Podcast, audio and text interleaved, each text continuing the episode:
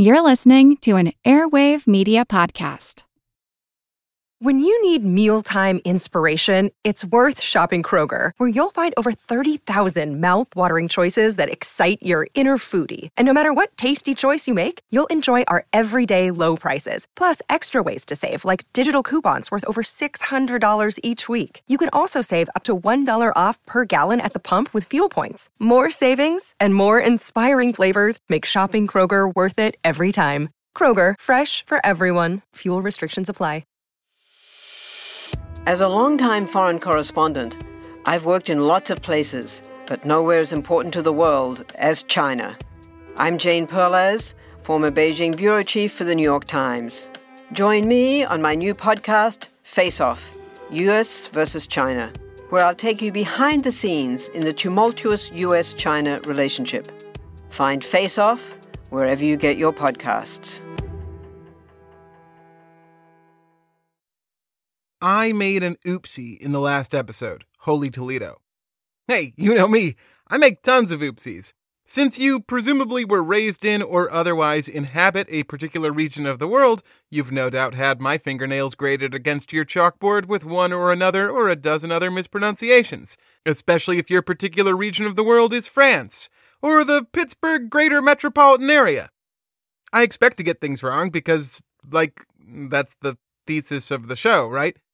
But generally speaking, my mistakes have been minor ones, at least as far as I know. If you think I flubbed something major, do tell me. That's what Twitter was made for, after all. The error in Holy Toledo, however, deserves a correction.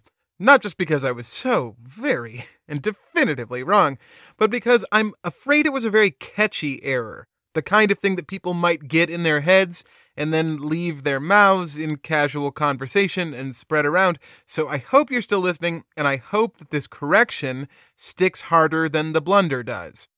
I said at some length that Thomas Jefferson introduced in his Land Ordinance of seventeen eighty-four a clause barring slavery in all Northwest states after eighteen hundred, and that when it failed, he was both angry and despondent. Despongry, you could say, although I wouldn't recommend it. All of that, so far, is correct. He regretted, loudly and repeatedly, that the clause was one vote short of being approved. That was also correct, but then I dropped the bombshell that Jefferson himself had been one of the opposing votes, and that is the part I got wrong. On two levels, no less. It was an honest mistake. Of all the hypocrites to ever Hippocrat on slavery, Jefferson stands tallest, so don't mistake this as being proof that he's gotten a bad rap. Frankly, if you ask me, he's gotten an unfairly good rap. Not only was he a slave owner, but one of the people he enslaved was Sally Hemings, his wife's half-sister.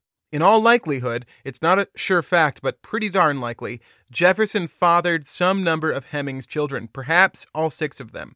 At the same time, Jefferson decried the very peculiar institution that he benefited from and furthered.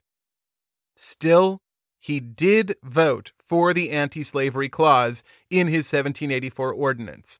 I mucked it up because I misunderstood how the vote was taken. When Jefferson's ordinance was introduced into the Congress of the Confederation, two delegates moved to strike the clause barring slavery after eighteen hundred, so a vote was held. But votes worked differently in the Confederation that preceded the current U S Congress. Each state had one vote, and that vote was determined by a sort of sub-vote taken by the state's delegation. So, to pass, Jefferson's clause needed the votes of seven of the thirteen states, which meant it needed the majority of the members of those seven states to agree to support it. It was tougher even than that, though, because only ten states were present at the Congress for the vote. There were seven northern states present, all of whom voted for the clause, which would have been the ballgame, except that during this Congress, there was a bad bug going around which sickened a number of members. New Jersey had so many men out that they lacked a quorum, and so they didn't get a vote. Jefferson needed one of the southern states to cross over. He didn't get it. South Carolina and Maryland voted against, North Carolina deadlocked, which left Jefferson's home state of Virginia. According to Jefferson, Virginia was one vote short, but his friend and future president, James Monroe, was also sick in bed. Monroe left no record of his intended vote, but Jefferson believed he would have sided against slavery and denied its propagation through the new Union. I mistook Virginia's vote for being Jefferson's, but Jefferson's delegation turned against him. The final vote, in sheer numbers, counted sixteen opposing slavery against only seven in favor. Yet that was not enough. Six states versus three was still one short. Thomas Jefferson, that owner and probable rapist of slaves, was, what was the word? Despongry. When Monroe offered his revision the next year in the Land Ordinance of seventeen eighty-five, Jefferson again attempted to attach his anti-slavery language to it, but he failed to get support. The despondency only grew, and grew, and grew. On April twentieth, eighteen twenty-six, a gristmill owner out of Ohio named James Heaton wrote to the by-then aged Jefferson, asking, "Permit a plain man, a native of Virginia, an admirer of your character, who feels an interest in your fame, and who always has eagerly laid hold of everything that he thought ever escaped your pen, as political and moral perfection, I say, permit such a man to occupy a few minutes of your precious and remaining time.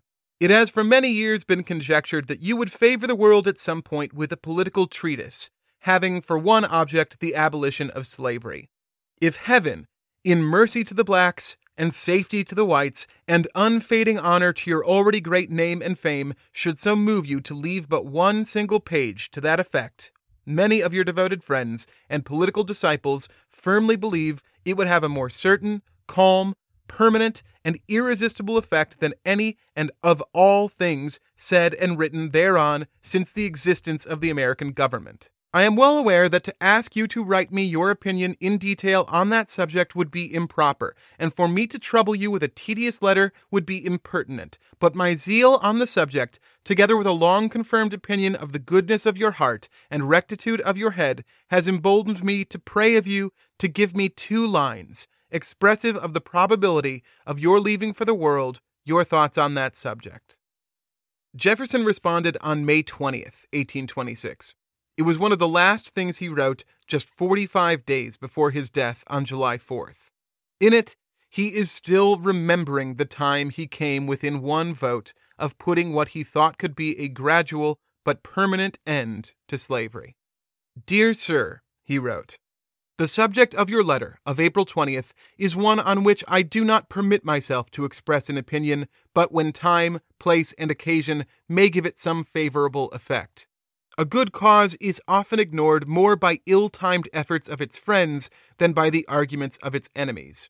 Persuasion, perseverance, and patience are the best advocates on questions depending on the will of others. The revolution in public opinion which this cause requires is not to be expected in a day, or perhaps in an age, but time, which outlives all things, will outlive this evil also. My sentiments have been forty years before the public. Had I repeated them forty times, they would have become the more stale and threadbare. Although I shall not live to see them consummated, they will not die with me, but living or dying, they will ever be in my most fervent prayer. This is written for yourself, and not for the public, in compliance with your request of two lines of sentiment on the subject. Accept the assurance of my goodwill and respect, Thomas Jefferson." Now, this is a correction, not a benediction. I'm giving it to you not because I think you should like Thomas Jefferson, but because I think it's important that you and I and everyone gets things right when we can. I don't think that that's a thing that can be said with honesty about Thomas Jefferson. Not in practice, at least. Yet there's a higher lesson I think we can take from this knowledge, something beyond the facts, something about history. And that is that even Thomas Jefferson, who over the course of his life enslaved more than six hundred people and probably enchained at least one of them in decades of sexual servitude, even he knew it was wrong. Thank you for listening. Thank you for giving me your indulgence. And thank you to David Sedley for pointing out the error to me. See you in a week.